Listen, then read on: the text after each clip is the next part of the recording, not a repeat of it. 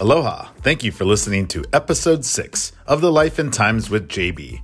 I'm JB Hasso, and I'm joined with my friend Candace Wood, who describes how her parents and grandparents influenced her to become successful throughout life from her days in middle and high schools, as well as through college and becoming a wife and mother. Candace shares great memories of her high school days, as well as a unique childhood story that you probably have never heard before. She also discusses her new position at Success and Challenges, a nonprofit organization that advocates for low and moderate income families, the elderly, and the physically and mentally challenged. She is calling in from Long Beach, California. So let's get this started, and I hope you enjoy it. Hello, Candace. Uh, thank you for joining me on the sixth episode of Life and Times with JB. How are you doing? Hi there. Uh, things have been quite interesting. Um, definitely has allowed me to take pause and a lot of other busy things going on in life, but still keeping busy, busy surprisingly, um, with obviously my two daughters schooling from home. So that's the first and foremost priority.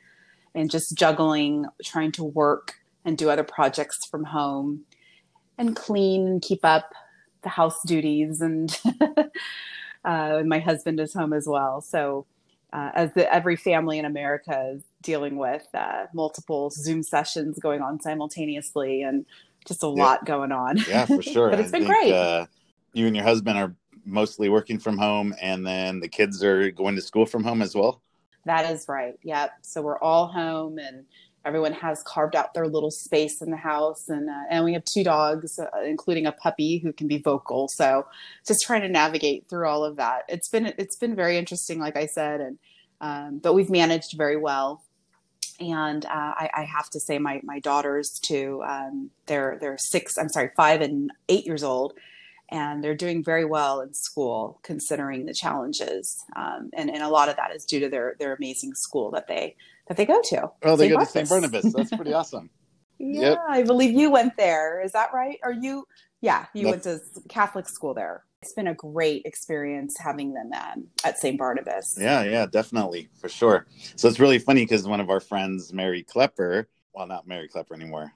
yeah. so it was really funny. So I was going to school at St. Barnabas, and then she was uh, going through uh, Catholic catechism at that point for our first uh, communion. We were actually matched up together and so i don't know if you've ever saw the picture i hear us talking about it over the years but we went down the aisle together. So it was really funny because we were like oh you're she was like oh you're the first guy i ever walked down the aisle with. Yeah it's pretty funny. So yeah we have a cute photo of that. But yeah st barnabas is a great school. Um, yeah yeah, I think I've seen that. Mary and I have really become close as we've gotten older uh, as mom. So she's, I consider her one of my best friends now. So many of the listeners uh, know you as Candace Maloney. Uh, so obviously now you're married. Uh, you have an amazing husband, Stephen, and then two wonderful girls, like you said, uh, Kennedy and Zoe. Um, so we'll talk about them a little bit later. But um, when we first met back in sixth grade, back at Hughes Middle School uh, out in Long Beach, California, uh, I always uh, saw you as an amazing, absolutely amazing person, uh, a great friend, a role model, uh, an inspiration to others. Um, you were definitely an influencer before influencer was a thing. And one thing that you always talked about, and I always remember you talking about this, was about your parents and your grandparents. Uh, and I always admired and was uh, very intrigued with how amazing your family was and and all the love that you had for them and how you always spoke about them. Uh, so, can you tell us a little bit about your grandparents and your parents? Yeah, of course. Well, before I begin, I just want to thank you so much for your kind words, JB, and very flattering. Um, oh, yeah, and, and much can be said about you as well. So, thank you for that. Um, but yes, I, I am. I'm very proud of, of of who I am and who I've become as a mother and a wife. Uh, and a lot of that I give credit to my grandparents and parents. Um, uh, I do hail from Long Beach, California. I'm, I guess I consider myself third generation. Uh, my my dad's parents or his mom uh, was here in the 40s and actually attended Long Beach Poly. Would have graduated uh, from Long Beach Poly in class of 1950, but her dad got a job in Michigan that led her there. Um, and begrudgingly, she was not happy about that, but she ended up meeting my grandfather there. So it was kind of fate took her to Michigan, uh, a little town called Adrian. And my grandparents met there in the late 40s, in their late teens, and um, fell in love. Got married in 1949 on November 11th, which would become a significant date later for me because that is the date oh, that wow. I married my husband Stephen. So we shared an anniversary with my grandparents. Um, yeah, so they got married and raised their family, started raising their family in Michigan, and um, including my dad, who was born there in the late 50s. And then they moved out to California in 1960 to Long Beach and uh, finished their family with my my aunt, having her out here, and uh, just really became a part of that Long Beach fabric, and especially uh, the a fabric of the community, if you will, especially the sports community. Both my dad and his brother were very involved in sports, from little league to um, in Pony League all the way up through. They went to Hughes and Poly as well. Um, my dad lettering and track basketball. I'm sorry, basketball, baseball, and football and my uncle as well in baseball.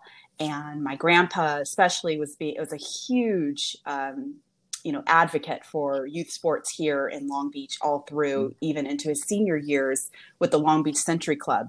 And he was um, uh, the president of the Long Beach City College Vikings Club when my father was a, a coach there, a football coach there. So just really, my grandparents uh, on my father's side were uh, a big part of the Long Beach, especially sports community, advocates for youth sports, and a very big influence on my life because they played a big part in raising me. Um, when my father went back to school and my mom worked full time, it was more stable for me to to be with them at that time through. Um, my grade school years uh, into college. So I owe a lot of that to my grandparents, my paternal grandparents, and my mater- my mom's parents um, as well came out here in the early '60s to mm. Long Beach from uh, Slidell, Louisiana.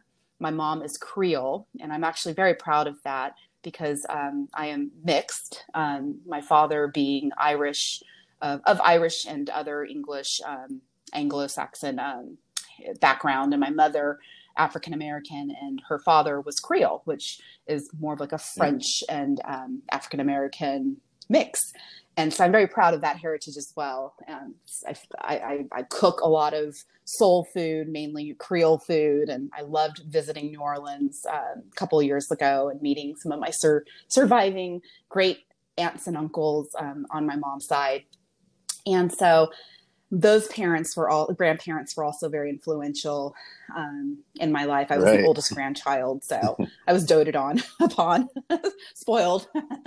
so, with that being said, uh, and they were very important too, um, very a part of the Long Beach sports as well. My aunt um, on my mom's side was a big track star and also went on to play and be mm. and still is in the Hall of Fame at Long, Cal State Long Beach in women's basketball and my uncle, my mom's side, um, going on to play in the NFL. Um, so, you know, both sides really big sports driven families. We're big football fans. And um, that's why I love the Chiefs because of my uncle. So a lot of people wonder if I'm actually a bandwagon fan, but I'm not. uh, so no, I have a, a beautiful mixed family, um, very extremely close to even a lot of my extended family, lots of cousins, um, aunts and uncles who I love greatly, and um, and my parents, who very young when they had me, uh, they did meet at Poly. They were high school sweethearts, and um, very very young when they had me, but just really, I kind of you know they kind of grew up with me, uh, and that's why, like I said, my grandparents played a role in raising me, but my parents were were just as integral in my in my upbringing even if i lived when i lived with my grandparents. And um, you know, just really proud of, of who they've become. And, um, and, and I know they've, they're proud to see me become a mom and, and a wife. And, um, yeah, that's awesome. Yeah. And, yeah. succeed. I, so. I didn't realize, um, that both sides of the family were super involved with sports and very athletic and, and, you know, it goes on to a lot of what you did throughout your childhood and, and the future. So I, I think that's pretty awesome actually. So, and I always wondered why you're a Chiefs fan. My uncle uh, was Stephone Paige. Yeah, he was a big wide receiver in the 80s, and he is in the Hall of Fame over at Arrowhead Stadium. One day I hope to go. We were supposed to go this year, but of course, our pandemic, this pandemic uh, put a lot of plans on hold. So I hope to to go out to Arrowhead and uh, see his his name, and I'm just really proud of him. And he's a he's a really great uplifting guy. He helps coach youth, and he's a oh, mentor awesome. to a lot yeah. of young um, athletes. Great. So, so from stories yeah. that you heard and uh, your own memory, what do you remember most about uh, your childhood? You know, I think I had such a beautiful childhood, and despite and I wouldn't say this in a negative way, being mixed, and I know we might get into that a little bit. I, I had so many great influences from both sides of my family and the environments in which I was raised and and and, and I was also exposed to a lot of different environments. My mom worked and still does work for the city of Compton, and I I'd go to uh, summer programs there and and be um, you know the the kid who if they didn't know my mom, they didn't know they thought maybe yeah. I might have been Hispanic or Latina or you know um, they didn't know what I was, but I was just really a part of that, and that was really fun. I look back on those days fondly. Um, you know, and I, I got into music at an early age, uh, into violin starting in second grade. And my my dad and my grandparents really embraced that and, and encouraged me to keep moving on. And my grandparents bought me a violin when I was 14 and I got lessons and I still keep up with it. I'm still, because of them allowing me to, to really explore that, I developed such a deep passion for it that I still play in community orchestras. And of course, coming from a high school that had like That's the best great. music program and music director help too. But yeah, I just look back very fondly. I'm very blessed to have had such a great upbringing and to have have such great love from like i said my extended family and support despite how different both families were and yeah yeah definitely uh, wow. Are, so. so i remember us back in middle school like discovering that you had a little run-in with the street sweeper once can you uh share that story and what happened sure, sure. They call it the luck of the Irish because you know I, I am part Irish. Um, I was not even two. I want to say I might have been 20 months old, and um, my dad was attending ASU on a football scholarship, and I was out there obviously with my mom. They were married, and there we were at a cul-de-sac, and um, we, I was I guess we were visiting another family with a young child, my mother and I and and according to my mom a lot of this is according to my mom um, unfortunately i unlatched the front gate that they didn't realize i knew how to and i was sitting on the curb and heard the street sweeper might have gotten frightened and tried to run across the oh. street i'm not sure and it intercepted me um, and in front of my mother who i believe fainted if you can imagine yeah. watching your child go through that you know firsthand um, very shocking and it did drag me. I guess a part of my clothing caught on to some electrical or some wire. So it could have been a lot worse but because of that it just i just got burns from the um, the asphalt. And it dragged me and it was a cul-de-sac and the guy was so high up he couldn't see. And a couple college kids were trying to chase him down that there was a baby under there and he finally stopped. And like i said it could have been a lot worse. Um, i did have some scars that have now as yeah. i'm much older are gone. But um, they you know we have a clipping from the newspaper from tempe that it could have been a lot worse and it was the luck of the irish. And you know i would tell that story because it's such a you know, when people, what are your icebreakers? Like, what's one weird thing that about you? I'm like, I'm going to just share that because no one else sure. would ever have that story. so that's probably I was I was so you know sharing it so much when we were younger, but yeah, it could have been a lot worse. And it's a blessing that you know I got out of it and nothing um, majorly, you know, scarred me really for life. Right. So maybe my mom scarred her a little bit, but yeah, it's uh, it's interesting because uh, you're right. How many people have a story of being swept up by a street sweeper, and like exactly. so I, I think you look on it now, you giggle, you laugh, you're like, wow, but then you put yourself in that, you're like. As a parent now, I'm like, oh my gosh, I couldn't even imagine.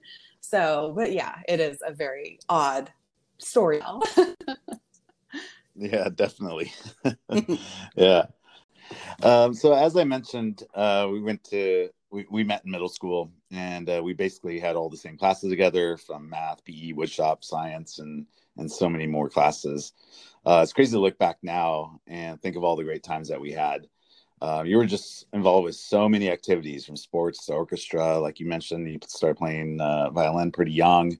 Uh, what influenced you or motivated you to become so involved with all those activities in middle school?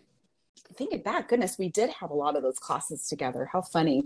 Um, no, I, I really just loved getting involved and being a part of, of different things that would allow me to grow personally and, and then also leaving a mark. So I was in student council um, in middle school, and I think I was eighth grade president. And then, of course, playing in orchestra. Um, had a wonderful orchestra teacher who's now retired, Naomi Norwick. She was a really great early influence on my musical journey, and and so that was great being in the orchestra there and playing sports. I loved. I played volleyball for quite a few years and loved it. And playing sports, of course, as you know now, my background was almost like I, a no brainer and I couldn't get out of it. You're going to play a sport, you know, that's pretty much what my parents said. So I, I, played and fell in love with volleyball and that became the sport I, I played for. Yeah, for, definitely. I remember you playing volleyball at, at Hughes, Hughes. So really quickly, I, sure. when I was typing up our outline today, mm-hmm. I was thinking of like the classes that we had. And um, when I said one of the classes that we had together was science, and all I can re- remember is Krusty K. I'm not going to say the last name. Mister, but. yeah. Ghana. We gotta have Ghana. Yep. never forget him. I'll never forget it. It's funny. I drive by Hughes a lot because I still live in the community, and I'll show my daughters. I'm like, "There is my uh, science class. You know, Mr. K." That's right. and, yeah. So won't ever forget him. yep, that's fun. We did learn a lot in that class, though. So yes, yes, but, yeah. So in eighth grade, uh, you began dating Chase Utley, who went on to become a professional baseball player, six time All Star for the Philadelphia Phillies, and then uh, ended his career at the uh, uh the Dodgers. So, looking back at it now, uh, what do you treasure most from that relationship? Uh, I know it was like a young relationship, early age, but do you have any good stories to share about them? hmm, well, my husband might be listening to it. I'm just kidding. no, we were young. we were young, yeah. and I would consider him. He, I consider him my first boyfriend, um, and um, I must say, I'm very proud of him and um, all of his amazing accomplishments and accolades in baseball. Um, literally, he has knocked it out of the park. Yeah, a couple times. Um, many times. Yeah. Um, you know it's it's yeah it was a, a, little a little crush that developed into like a year and a half long whatever you want to call an eighth and ninth grade relationship. And it taught me you know obviously about being in a relationship with someone but very young. Um, it was still very innocent. I do recall going and supporting Chase at a lot of his little league and pony league games. And he, ironically, and I'm sure he laughed on it, was on the Phillies and when he was in Pony League. And I would attend those games and he would just say, you know, I'm gonna go, I'm gonna be in the major leagues. And I would tell him, maybe you should have a backup plan. Just don't know if that's really feasible. I remember telling him that. I'm like, okay, well, don't get too, you know, you know, ahead of yourself. Maybe you should think about other things. He's like, no, I'm going to the I'm going to the league. I'm like, okay. And uh, boy, did I put my foot in my mouth years later. I would saw him on Ellen, the Ellen show, and I'm just like, wow, okay, he's doing big things, you know. So I'm proud of him. I don't really see him, and when I have seen him, it's been at a distance and you know, like a wave or hello. But I understand he's, you know, he's retired now, but he's a family man. I'm just really excited and happy for him, and um, does congratulate him on, on a great career. And it looks like he might also be an All Star or a Hall of Famer, hopefully. So that'd be yeah. great to see him someday get in there. Yeah. Yeah, for sure. Yeah. I think I think that's been fun to. Uh, we're going to get to poly or high school here in a 2nd mm-hmm. but it's been really fun to see uh, some of our classmates, people in our same year, our same class, that have gone on, um, you know, to be professional athletes, and uh, it's been pretty awesome to to see that, uh, see them move forward, and and uh, you know, represent the school, represent a, you know our class, and uh, it's been fun. So, yes, it really has. Definitely. So after three years at Hughes Middle School, we both went to the best high school in Long Beach. Of course, is Long Beach Poly. That's right. Uh, so, uh, while at Poly, you continued to excel not only in your education, but with all the activities uh, that you were involved with, including sports, uh, still orchestra, student government, uh, cheerleader. And then your senior year, you were selected to be an international ambassador. Uh, so on episode two of this podcast, I talked a lot about international ambassador and what that meant. We won't really dig much into the, sure. the meaning of that uh, anymore, but uh, but you did a lot of stuff. What can you say about all those times at Poly and the great memories and, and everything that you were able to accomplish and achieve at Poly? Oh, amazing years. Um, I, I look back and, like I said, about middle school was great and high school was even better. Yeah, I you know I started at Poly doing um, volleyball and continuing with that sport into my uh, sophomore year. Um, that led me to become a cheerleader my junior and senior year, which was even better. It was so fun to get up there and lead cheers and be spirited and have a lot of fun and kind of be silly and goofy at times. Um, my mom was actually um, in cheer in, at, at Poly, so that was also kind of neat to to to be a part and, and have that experience with my mom. As a matter of fact, their 20th class reunion, my parents were Poly 76. Their 20th class reunion when we were juniors in high school we got to the cheerleaders got were invited to their reunion to do cheers and my mom got to cheer alongside me at their reunion so that was really fun to do. Oh wow. Um, I, I had an amazing experience though like you mentioned. I was in the cic program uh, amazing classes ap classes. Um, took some ap music theory with good old chris stevens his first year there. He's still there as the the band director um, award-winning jazz ensemble that he's led, still does music theory. And we were kind of his guinea pig class back in the late 90s, mid 90s. Wow. um, so I took him. But I'm gonna I'm gonna just take a moment, JB. I just have to mention um, Andy Osman as being mm-hmm. a pivotal person um, in my high school journey. He was our orchestra director. We just recently lost him in September to cancer, and um, and I'm going to get choked up because he um, definitely was our Mr. Mr. Holland. If you've ever seen Mr. Holland's opus, he was just one of the mm-hmm. most inspirational teachers and music um, music teachers. Um, I mean, uh, obviously in my life, um, and, and, inspired so many other generations and, and um, of students and people who come out and say, "Gosh, you know, I'm teaching because of him," or "I'm a, I'm a professional musician because of him."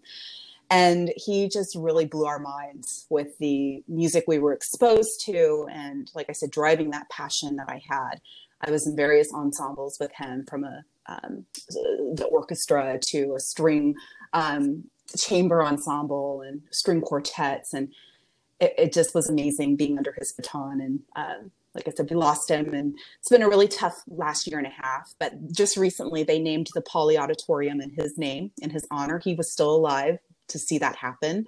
And we were a part of that celebration. So i just wanted to highlight that being probably just one of the best um, experiences was working um, or uh, being a student under his tutelage.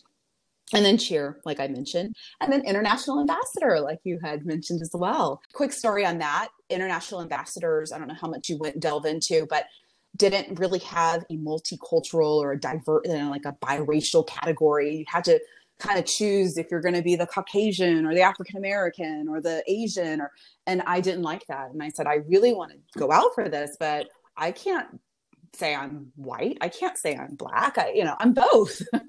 So I hmm. kind of uh, lobbied for them to to make a category and they called it the uh, I think they called it the polyracial to throw in the poly name category. It was the first category right and um, we had to write our little essay to get in and did we have to go in front of a panel? I can't recall but you probably went into it like you said. And sure enough yeah was, yeah you go in front of it yeah and yeah. then i was selected along with john gillette who he considered himself amerasian um, he was my mm-hmm. counterpart. So i, I kind of look back on that fondly. You know they don't do it anymore. It's like i don't know what they do but it's like a mixture of homecoming court and like international ambassadors i don't it's not based on racial categories as, as I understand it. Oh wow. yeah, wow! So, I didn't realize that. Yeah, but but anyhow, I that that was something definitely. I think my parents and grandparents still talk about it today. You know, she was the first one to you know lobby and. yeah, I I remember that the influence that you were able to have to expand uh, the ambassadors, which which was absolutely phenomenal. I remember you being uh, the first one of that category, which was absolutely phenomenal. Yeah, thank you what I, I, I, do want to touch on uh, Andy Osmond real quick. Um, I'm glad you brought him up. And I, I always, after we graduate from Poly, obviously I appreciate me not being uh, a musician or somebody that um, that played in, in any instrument. Like mm-hmm. I couldn't even play the what is it called the recorder that you play in middle school. but really in elementary school, you play the recorder. oh yeah, yeah. Uh, I couldn't do any of that but I just remember the influences that Mr. Osmond had on everybody. And then as I graduated and just continued to listen to all the influence of of uh, all the poly graduates that uh, uh, that were musically talented and how much he influenced so many people. And I always remembered him after after I graduated poly and just coming back and listening about how popular and how much influence he had that he had the nickname of Mr. Music Man. Mm-hmm. And I I think obviously I'm very uh, a very big advocate and I do a lot of advocacy uh, for the Pancreatic Cancer Action Network. And when I found out, I believe it was late 2018, I think it was, when Mr. Osmond was actually diagnosed with pancreatic mm-hmm. cancer you know that, that's very heartbreaking because today uh, the survivability rate for somebody that has pancreatic cancer the five year survivability rate is only 10% right. so hearing about him being diagnosed with pancreatic cancer um, you know it was really hard to hear that. Um, and then i believe it was in june of 2019 i believe that's when Poly renamed the the auditorium andrew osmond performing arts center as i believe it's called uh, absolutely phenomenal influence, uh, like you said. Uh, yeah, he was a great individual. He was. I'm sorry to interrupt you. He was a kid teaching these kids when he first came to Poly. I mean, he had just come out of UCLA music school and um, was just a young guy looking for a job, and the Poly music department was kind of in shambles and really not that much music coming out of it. And he just picked that program up as a young man and you know, he was only in his like mid to late 30s when we were in high school. And gosh, he's just, he just did such amazing things at t- such a young age. Certainly, um, well deserved honor to have that auditorium named for um, after him. So, yeah, definitely, without doubt. I mean, obviously, we spent a lot of time together in middle school and high mm-hmm. school, but we really spent a lot more time together when we did all the activities, community events, different uh, activities as international ambassadors. You could choose, but what would you say is one of uh, your favorite memories of our friendship during those years? I'd have to say, I don't know which one to choose. Um, yeah, I mean, definitely being on the international ambassador court together. I thought that was, I kind of like thought that was a nice little round off to our you know how many years already of friendship? Six or seven no maybe more years of friendship and, and being classmates and um, to have that distinctive honor together. I thought that was really that was really great. Um, you were always just such a very like even just your kind words to positive person and uh, classmate. And i think we always work we would always work in small groups together. And uh, yeah i just have really great memories just all around of our times together. And um, I think we've just had we're fortunate to have maybe versatile, if you if you will, um, experience that many people can't say they had in middle and high school, uh, with all of the activities that we were afforded and um, offered. I look back on all of them fondly and, and really, you know, love seeing what you're doing now. And, and, um, you know, we spent some time in our 20th reunion planning that. That was fun. so yeah, all great, great times though. Definitely yeah, definitely. Yeah, I would definitely say that. Um, you know, it was really funny because I was going through some pictures the other day. I ran across a picture from the Daisies, uh, uh, the Daisy Christmas Lane Parade. the Daisy Lane Parade. yeah. And so there is a picture of us because we walked in the parade, all the mm-hmm. ambassadors, and there's a picture of us with, uh, at the time, Mayor Beverly O'Neill. Oh. And so I just saw that picture I just the other day. I would love for you to share like, oh, that with me. She is and you know she's like well into her 90s and she's uh, speaking of former mayor um, o'neill i've worked with her in my uh, fundraising capacities uh, but she is uh, the first going to be the first senior to kick off the vaccines for um, this tier in long beach for the covid vaccine so anyhow that's great i'd love to see that photo if you don't mind sending it my way if you come across it again Oh yeah, definitely. Yeah, I think I have it here on the dining room table, which has turned into my desk. so today we're still witnessing a lot of uh, racial discrimination, and you talked about uh, being mixed. Um, so in the 80s and 90s, when we were kids, it was very rare to see mixed uh, racial couples. Things have improved by now. It's become more common to see mixed couples, but back then did you or your parents ever become victims of discrimination and how did yeah. they get through that yeah i'm glad you're bringing this up um, it's it's definitely been a turbulent year. We're still in challenging times when it comes to race and, and equality in our in our country and how you know people of color are being treated. Um, and as a person who's also white i see both sides of it. And and it's um, yeah, it is. It's been very challenging to even come to terms or uh, to, to even have those conversations with uh, both sides of my family. Um, but going back to your initial question, um, there's been discrimination. When my parents had me, um, and they were married only for a couple years in the early 80s, um, my mom, when they were living in Arizona, she did face some discrimination out there. If you look at me, and you know, that's why we always tell our children, don't don't judge a book by its cover. But a lot of people, when they look at me and they don't assume that I'm of mixed race. They think I'm something or I have a great tan, but definitely being um, African American is not. I, I, don't have a lot of the features or the hair, you know, that that would automatically, you know, make it seem that that is my mixture. So because of that, you know, my mom would get weird looks, like, "Who is this black lady with this white baby um, and she did mm-hmm. unfortunately experience a couple snide remarks or oh are you the nanny and you know of course that was really hurtful to her and yeah.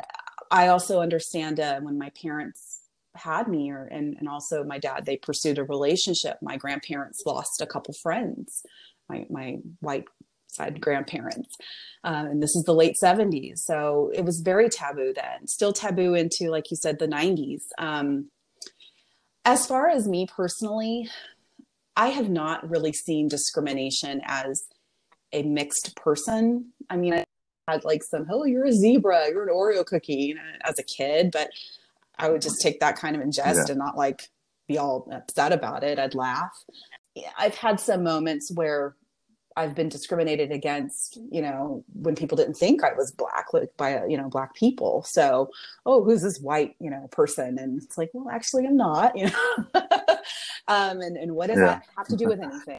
If anything, I've had to kind of prove, not prove, but state who I am. And I really don't think people should have to do that. It really shouldn't matter who we are, where, what our racial makeup is. Um, we are who we are. But in this country, you know, in the state of this country, unfortunately, that's that's still not the case. I married a, a, a black man, and I've heard of his experiences, and it's really sad. You know, he's had experiences of racial profiling, um, being called the N word in a predominantly white neighborhood that he and his parents, an affluent neighborhood that he and his parents rightfully, you know, lived in and owned a home in, and so I've heard unfortunate stories of that. And and I, my takeaways, I guess, from these mixed experiences from both my husband and, and myself is just I want to share and, and and and make it seem like our daughters know that this exists. And it's really it is it is unfair, but to be prepared for it to if they hear a comment if they you know why a person is saying that maybe not even about them maybe about a classmate because of the way they look um, to be prepared for that and to to not let it really affect them to to be more of a a, person who wants to change that perspective or be more uh, and change, change turn it into a positive experience if you if you will. So um, i can say though you know I, have seen both sides of it though i've seen you know i've it, it really has i think this year has really put things with the george floyd incident really kind of brought a lot of unfortunate um, friction in some families, including my own family. You know, Black Lives Matter, no, all lives matter. And it's like, you know, we all just want to be equal. That's what it comes down to. No matter what we look like, we should all be treated equally and fairly. So, yeah. But it's definitely interesting. Yeah, yeah, it's definitely, definitely interesting coming from both backgrounds. And it is something that I just hope we can say we hope we can unite, but there's just so much turmoil going on politically and racially that we have a lot of healing to do as, as a as a nation and, and communities.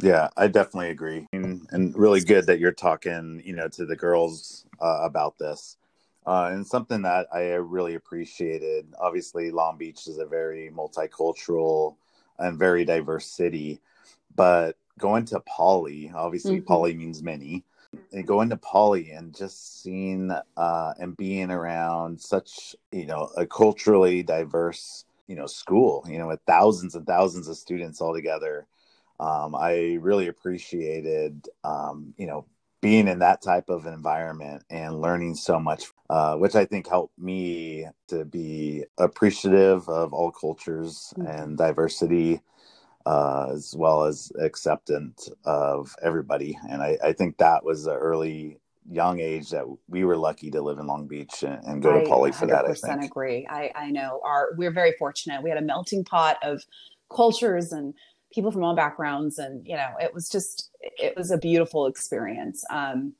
and and to go out into a, a world where some of this persists. This is it's like what? Wait, what? you know, why? Why do they feel that way about you know that person, that culture? So, yeah, I mean, I you can only just teach our kids to just be proud of who they are, proud of who they come from. Um, that's what my parents instilled in me. You know, that's why I always put it out there. Like, I'm not black. I'm not white. I'm proud of who I am. I'm proud of both of my hair, both sides but it does it shouldn't matter you know? I'm i am who i am because of my parents and my families and my you know experiences as a white and a black person but it's not just that should not really matter though you know so. Yeah definitely. So let's uh, take a quick break and then when we come back we'll continue on uh, with the rest sounds of the, great. Uh, podcast. Thanks. i would like to pass on this break to my friend mary kate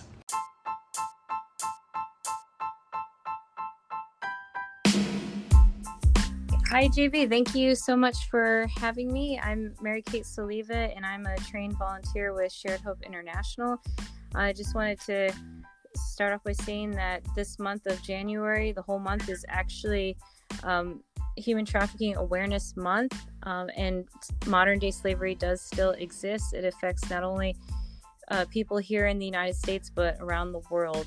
And I would look forward to talking to anybody more about human trafficking and the signs and the myths.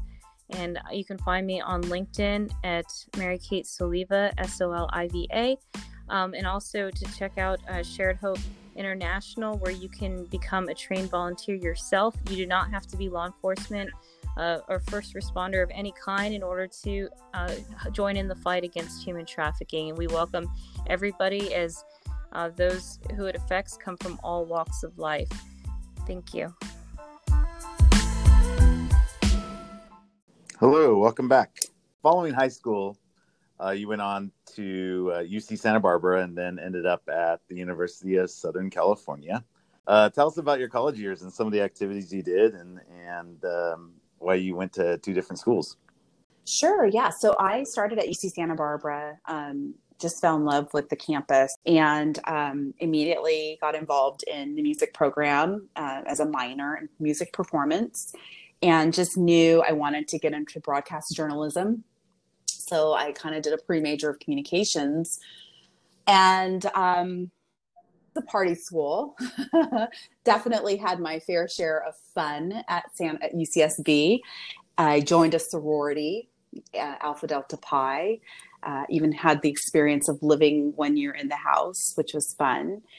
Um, but I think uh, I at the end of or the sorry the middle of my sophomore year i was starting to think you know really i'm not getting what i really want out of this experience um, as far as my major goes. They only had a communications major so wasn't really you know into journalism. It was very broad um, and I felt like I needed something a little bit more hands-on and um, that could even put me in front of a TV screen. You know, just doing some internships. So went back to thinking maybe I should. Um, I was waitlisted, unfortunately, not unfortunately, um, when I initially applied to a USC.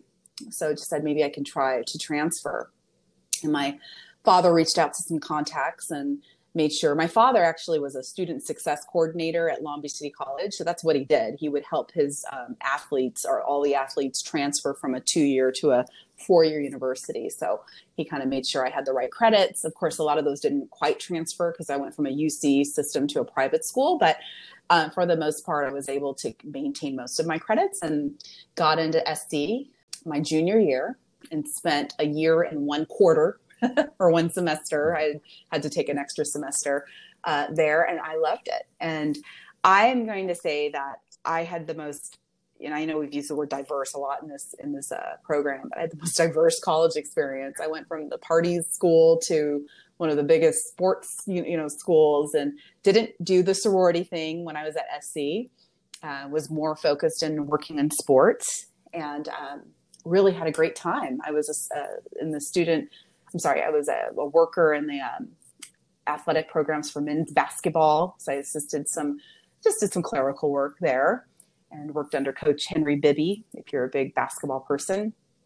And yeah. I also worked um, under Pete Carroll, his first year as co- head coach at USC, right before he started building our program to national championships. So, really look back fondly on my college experiences, especially being a Trojan a lot of pride being a Trojan, just like a pride being a, a Long Beach Poly Jackrabbit. And yeah, it's been really fun. I, I think you did a uh, a broadcasting internship while you were there at USC as well, right? I sure did. I want to credit Henry Bibby for getting me into ESPN. um, I got a really cool production internship with ESPN when they had some offices out in Hollywood. Some of the listeners might have remembered the um, it was a, a show that was called um, the uh, oh see now I already I already forgot the name of the dang show.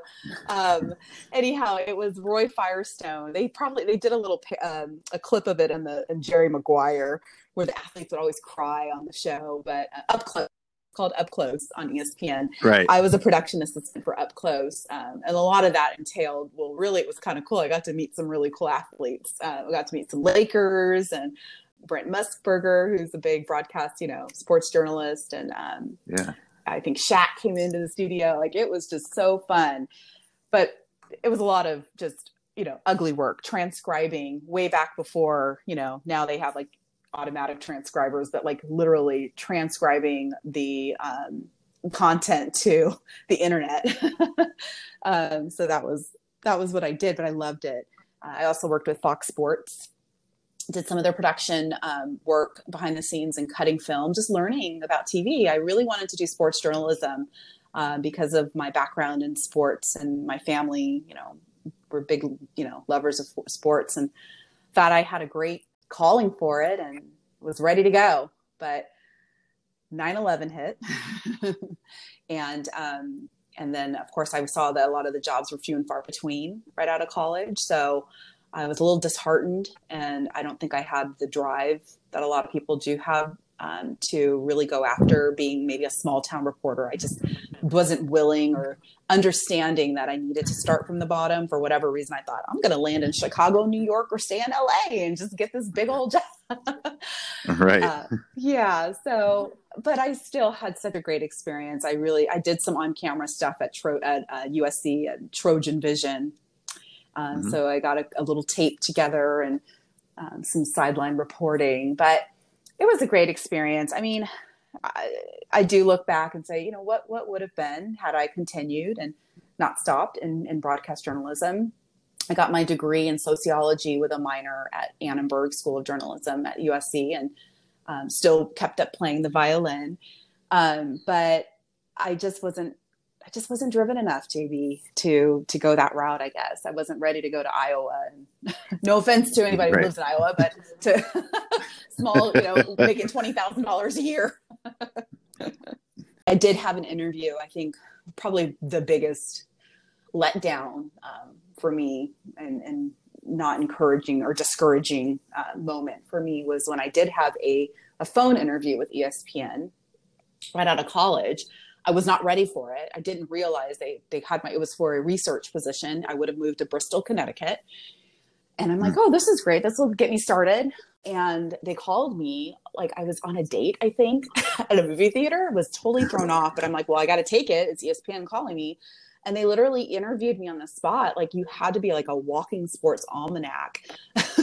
Like what were the five wow. acquisitions this year in nfl and nba and, and i'm just like what what? Wait what? You know and i just felt so caught off guard.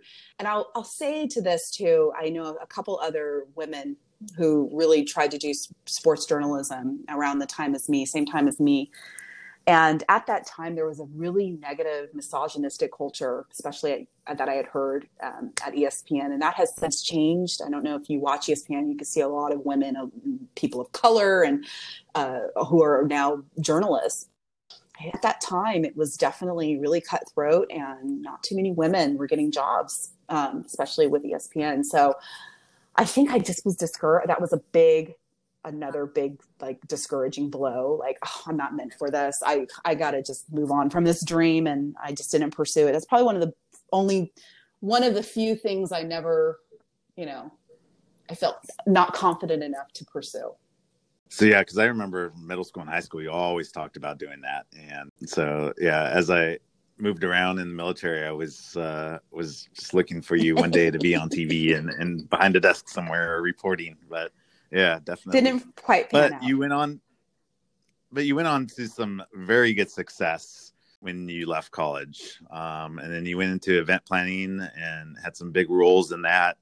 Uh, can you talk a little bit about that and those sure, roles yeah. that you ended up taking out of college? Right out of college, I did, and this leads into my event planning. Uh, I was I graduate sociology, and I had a, a, friend. I was moving back to Long Beach who was doing social work or case work, at a, a, a, youth home. Get this, JB, you might like this with, your military experience, a youth home for boys on probation. And that was my first job out of college. And I spent four years at that um, organization, ChildNet. And I was a caseworker and I moved up all the way up to supervisor and leading a team of, and working with boys on probation and even some boys who were um, with, with foster care and it was challenging if you can imagine a very challenging group teenage boys hormones were ra- raging right. and being called this and that and the other because i was an authoritative figure and they weren't used to women some of them had mommy issues and you know they would walk all over their parents um, and yeah. it definitely gave me develop you know i developed a really strong backbone working with these kids and i learned a lot about myself and how strong and tough I could be. At least I thought I was. Um, and really also about the the system and and uh, working with these kids and being kind of a mentor to some of them. Um, but what kind of led me to event planning uh, was the fact that I'd have to do day program planning for these kids. So I'd have to like if I was running the schedule, um, I really loved doing that. I was like, oh my god, I'm very type A. I really like to plan out and do the timeline, and this is what we're going to do at this time, and this group's going to go here, and um, and at that time, a lot of these little wedding reality shows were big, and I was watching those, and I'm like, oh my god, I could, I need, to, this is this is what I need to be doing. I'm natural at it, so I helped um, a couple galas and really enjoyed it, and reached out to a very high-end wedding planner, actually a few, and this one person, her name is Lisa Vorce, was the only one who got back to me. She did Kobe Bryant's, I think she did his vow renewal. She did John Legend and Chrissy Teigen's wedding. So she's big, big wedding mm. planner. And she yeah. took me under her wing. And that was my first and foremost experience in wedding planning was this high end. I mean, I was my first weekend event was at the Beverly Hilton, you know, and we went up to Santa Barbara wow. and state. And so I really developed this high, high, you know, that's my first exposure was this high end events and these high level of, of how to run an event and, and be successful and seeing the big picture and that I, I owe a lot to to Lisa um, and, and allowing me to to work under her. Um, and I'm fortunate enough that I can say that. Um, but yeah, that led me to. She said, you know, get into catering to learn the back. So I got into some catering sales jobs, and spent a few years doing that. And I've always had an entrepreneurial mindset. So I said, you know, I'm going to start my little event planning company. And the years 2010 and 2011 were my biggest. I had many weddings, and um, I love seeing a lot of my former clients um, happily married 10 years later, still with kids, and that I, you know, helped start their their journey. And um, I still moonlight a little bit and do weddings, even though now I've kind of gone into the the nonprofit sector. Um, but I love, you know, I still have a knack for it and and love dabbling into it. So, yeah. Yeah, you're definitely very good at that for sure, without a doubt. Oh yeah, um, planning re- and, uh, reunions. Uh, planning reunions, yeah, definitely, and they're very good reunions too, mm-hmm. and a lot of fun. So uh, definitely, uh, for sure, you have a, a niche for Thank that you. for sure. So, so you begin the new year, 2021, with a new position at a new company. Uh, so you're the director of fund development for Success in Challenges mm-hmm. Incorporated. Mm-hmm what is SIC and what do you do? Yeah, so I, you know, I, as I mentioned, I got dabbled into the nonprofit sector. I did event management with. Um, I always laugh, JB. I say I've been in every little in, every little institution you could think of. I've done events with a hospital. I've done events with a, a university. Uh, being at Harvey Mudd College, uh, which is one of the Claremont colleges, I was um, I was in their development team doing some of their alumni and parent events, which I love. Um, I've been at a golf course doing events at a yacht club. So I just kind of laugh and chuckle, you know, and here I am now, kind of full circle back into the community. Um, this is a family, um, a family business. It is. It, it, was started. Success and Challenges Inc. was started by my in-laws, so this is near and dear to me because it's our family nonprofit. Mm-hmm. My my in-laws started in 2001. It um, it's a nonprofit. It's a grassroots social service agency, and it pretty much serves largely the greater Long Beach community, more of our North Long Beach um, constituents. And the mission is, is really to provide community youth and adults with safe and interactive programs that promote good citizenship and character development, creativity and discipline. And it also design it's we help to inspire them to face life's challenges with um, enthusiasm and dignity. So there's a lot of different programs that are that we have entities um, under like an umbrella if you will and one of our biggest programs is a summer enrichment learning program for um, a lot of our underserved youth in those communities where they can have an extra bit of, of help with, with reading or whatever it might be it's very hands-on called the freedom school and that is um, hand in hand with the children's national defense fund so we do a lot of great work for the mm. community very small I was brought on this year with my background more so in the events part of the nonprofit um, event planning and fundraising. I was brought on to be the fund development director to assist the executive director, who's my mother-in-law, Paula Wood, um, with with mm-hmm. donor outreach. Um, she really hasn't had that. This organization has it. They've hasn't. She's kind of been like a one-man show or two-man with my my father-in-law. And my role really is to now take my experience and working with um, donors and volunteers, still doing the, we have a, a, signature gala that I helped spearhead 10 years ago. So i'm doing that in May, but also just really now targeting and working with our community donors, growing the nonprofit, bringing it up to the digital era. That's actually been my biggest, my first challenge, which is getting us more of a digital footprint, if you will um, and and maybe even succeeding and leading this organization when my mother-in-law and father-in-law, you know, eventually stepped down. So it's it's definitely a different role that I've never been in. I mean, I've been around, but um, but I'm really enjoying it, and I've found this natural gravitation toward nonprofit and philanthropy. philanthropy. Um, I truly enjoy it. I really believe in giving back to the community especially the community in which you were you live in or you were brought up in. Um, so that's why I say it's kind of full circle mm-hmm. to come back and work with um, folks in the community at the uh, mayoral level.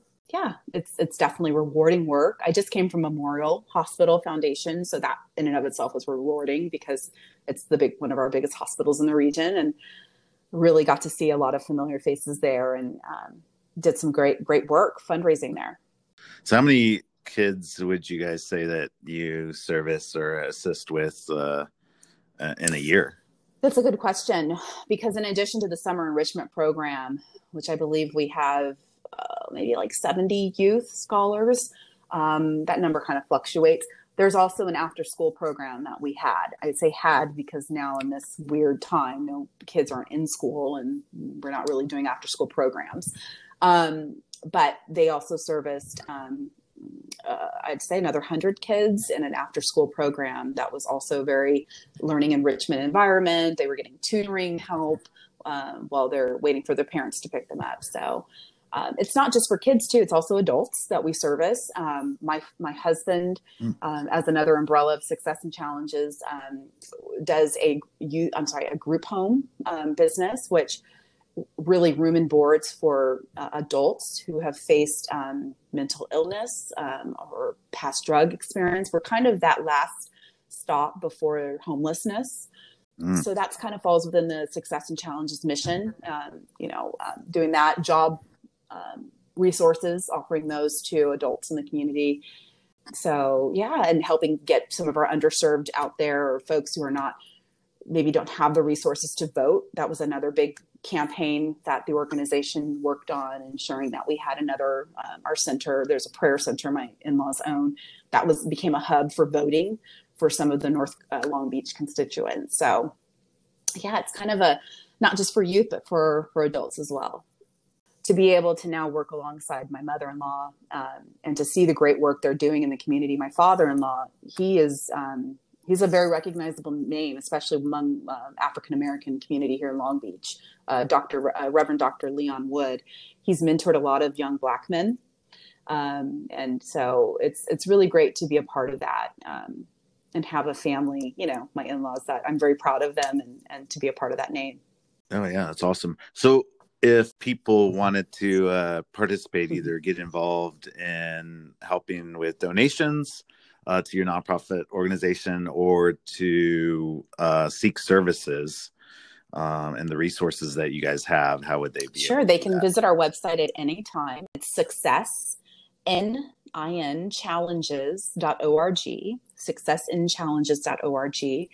Um, and there they'll find um, a lot of info about the the uh, organization and our mission, our various programs that we're offering. Um, um, we do also offer jobs at some point in time, events which are obviously on hold. We will have a virtual event, and uh, we do have a donate button there too if anyone wants to support us.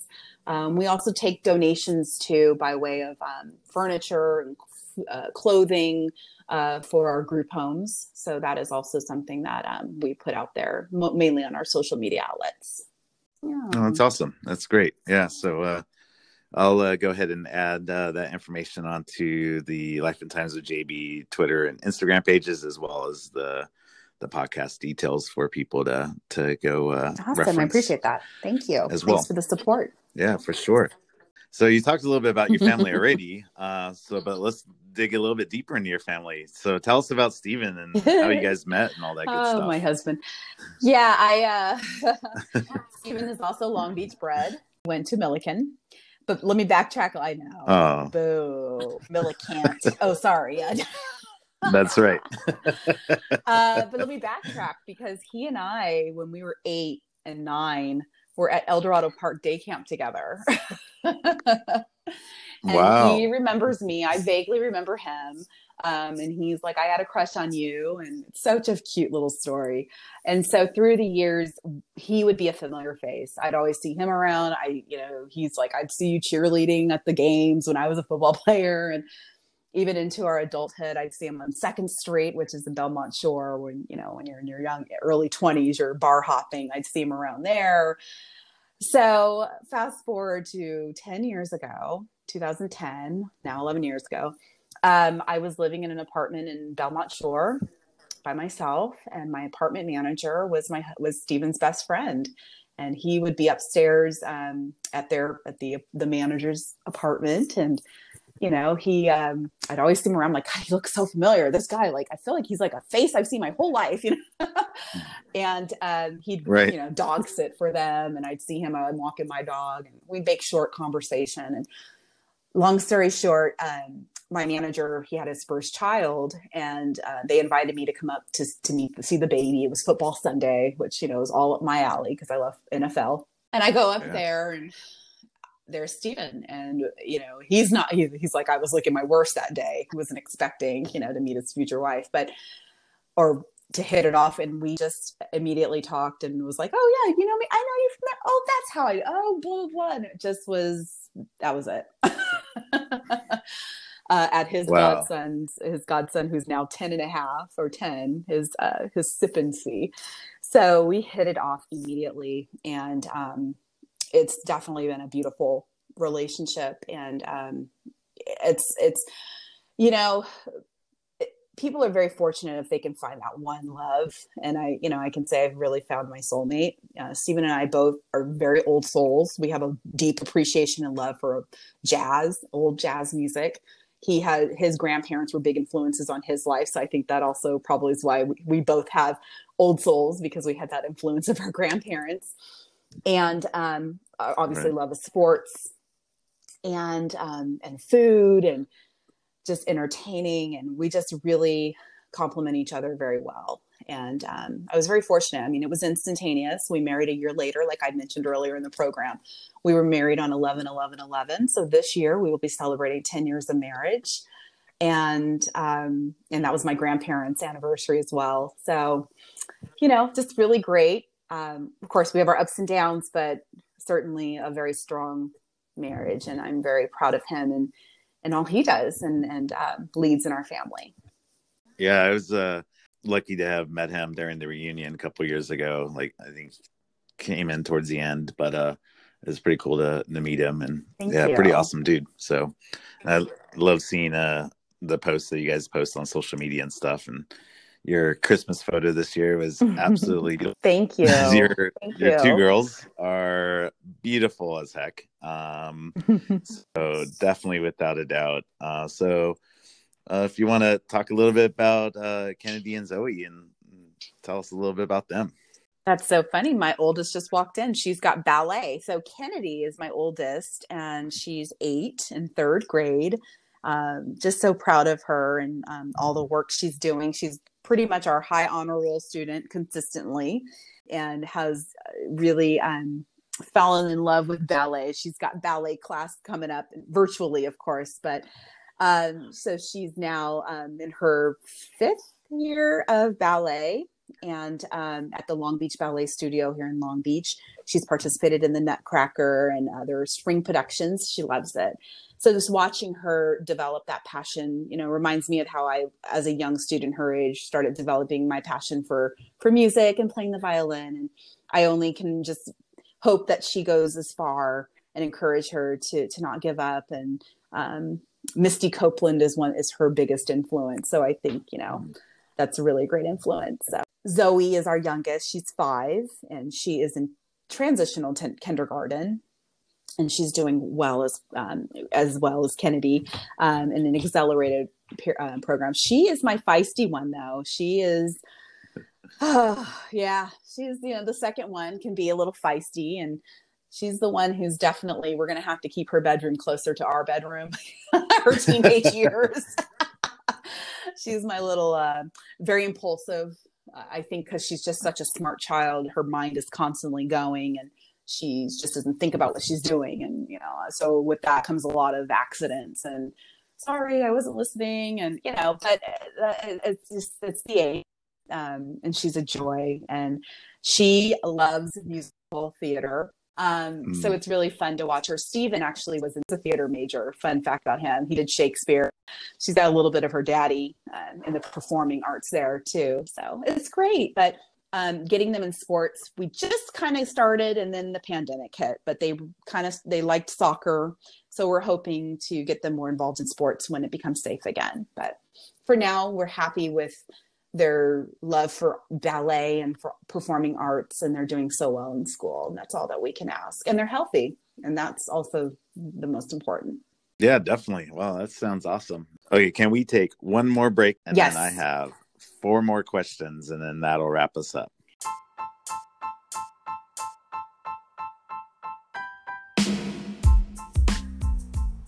As Candace described, Success in Challenges is a nonprofit grassroots social service agency that was founded in 2001. It largely serves the greater Long Beach community with a mission to provide community youth and adults with safe, interactive programs that promote good citizenship, character development, creativity, and discipline, designed to inspire them to face life's challenges with enthusiasm and dignity. For those seeking assistance or would like to donate, visit their website at successinchallenges.org and follow them on Instagram at successinchallengeslb. Let's get back to the action.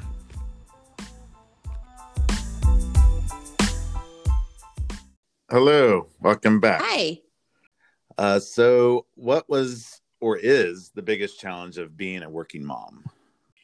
Prioritizing. It's and and also being able to deal with both the demands of of work and um, and also helping uh, my girls with their their studies because I'm also sitting alongside them while they do their learning um, and and being available to have to drop whatever I'm doing. Um, and sometimes we get in that work mode when we just don't even want to be interrupted. But work, I'm learning to just have to be flexible. I have to be able to drop what I'm doing and um, and and move over to the mom role and helping them with an assignment or whatnot. Um, as I mentioned, um, their school has done a phenomenal job, though, in rolling out a great distance learning program. So um, the teachers are teaching virtually from the school, and um, it's been very engaging. I will say this working alongside my girls and watching them being in the unique position to watch them learn and see them grow and learn and to see like the light bulb go off it's it's very rewarding. And it's something our parents really didn't get a chance to do. It's a very unique opportunity to to be there to hear them participate in their class their classroom and and be engaged and ask the questions they ask. So i must say that has been a very like the the silver lining if you will.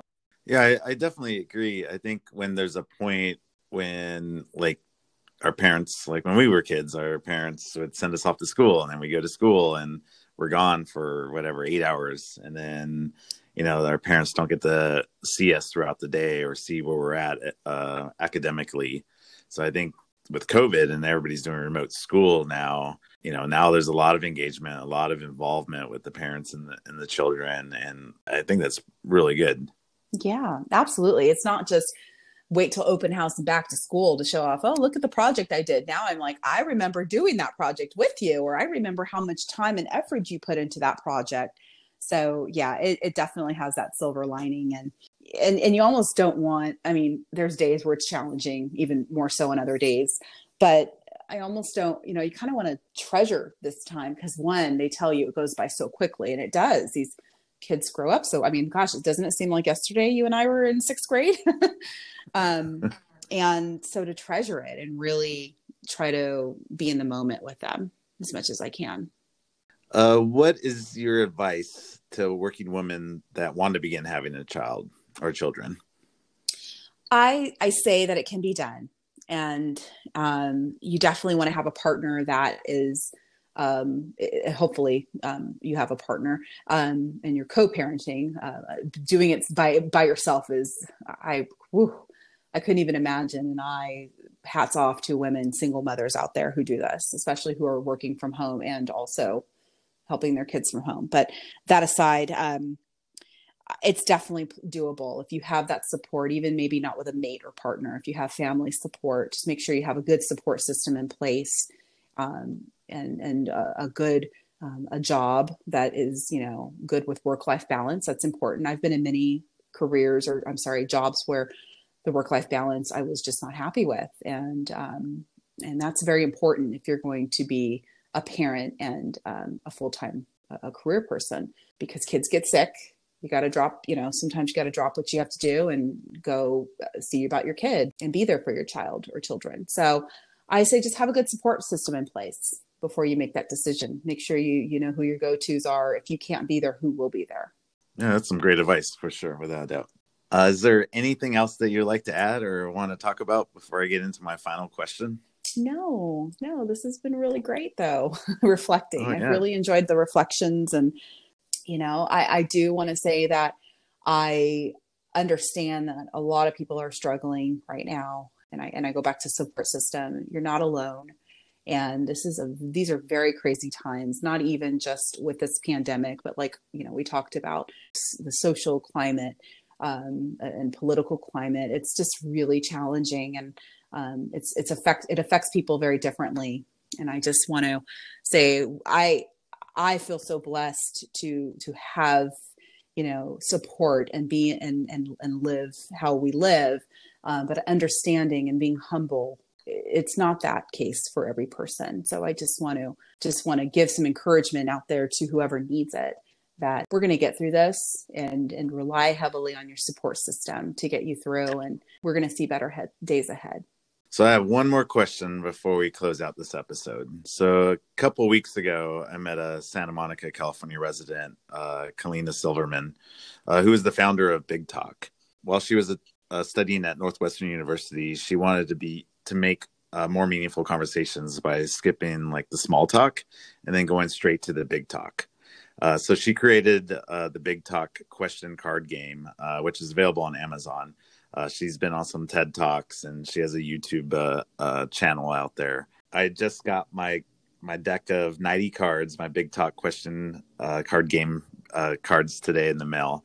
And so I thought I would uh, like to play this game with you. I'm going to ask you a question from the game. And so you could be the very first person I ask this question to. So I just picked a random card out of 90 deck or 90 cards out of the deck. All right. so you ready? Yeah, okay. let's go. So here we go. So, what advice would you give to yourself five years ago? Hmm. It's okay to slow down because it's it needs to happen and and slow down and reflect and to say no to to different um, obligations. Be sure to put my family first. You know, five years ago, I had a newborn and a and a, uh, three year old, and I was working a very high stress job. So definitely put your family first and it's okay to say no to other uh, obligations that really might not be meaningful in the long run. Yeah, that, that's uh, very good, actually. And that's something uh, that I have really went back to look at, you know, 23 years in the military. Uh, for me, and a, a, lot of service members, eh, we and a lot of people in just life in general just put their work up in front of their family. Mm-hmm. And I did that a lot within my military career, put the military and the things that we do uh, to protect the nation above our family, you know, and then obviously deploying across, you know, across the world and, you know, fighting in different wars and, and different conflicts. Um, I think coming back now that I'm realizing, you know, the lost time that I've had, uh, it's uh, definitely something that I plan to do in this new chapter in life when I retire and move on to a new career is is uh, to look at my family first and my relationships and friends and and and all that. So um, that's very good advice and very good uh, advice that you would give yourself five years ago. So, uh, Candace, uh, thank you so much for uh, taking the time out of your day to join me in the podcast. Uh, I wish uh, you and and your family uh, a very successful 2021. and like you said, we'll all get through this COVID pandemic together and move forward for sure. Well, thank you. It's my pleasure. It's been my pleasure, JB. So nice to talk to you. Thank you for having me. I really appreciate it. And oh my gosh, I'm so happy and proud of you and all of your, I mean, what a wonderful career you've had. And I know you've even you've served and thank you so much for your service. I mean, that's that's a long that's a long time to be to be in the military. It is a very long time. My knees hurt now. well, I wish you the best and everything. And it's so nice to talk to you. Good luck to you as well and to everyone else out there on a, a beautiful, fruitful 2021. And again, we're going to get through this. So have a good one. Yeah. Thank you so much. Bye bye.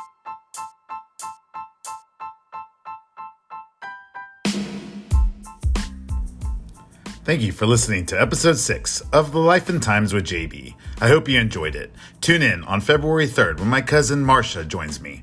Don't forget to like, comment, rate, subscribe, and share this podcast. The podcast can be heard where all podcasts are found. Follow the podcast on Instagram and Twitter at Life and Times with JB. You may email questions or comments to lifeandtimeswithjb at gmail.com. Until next time, have a great week and spread some aloha.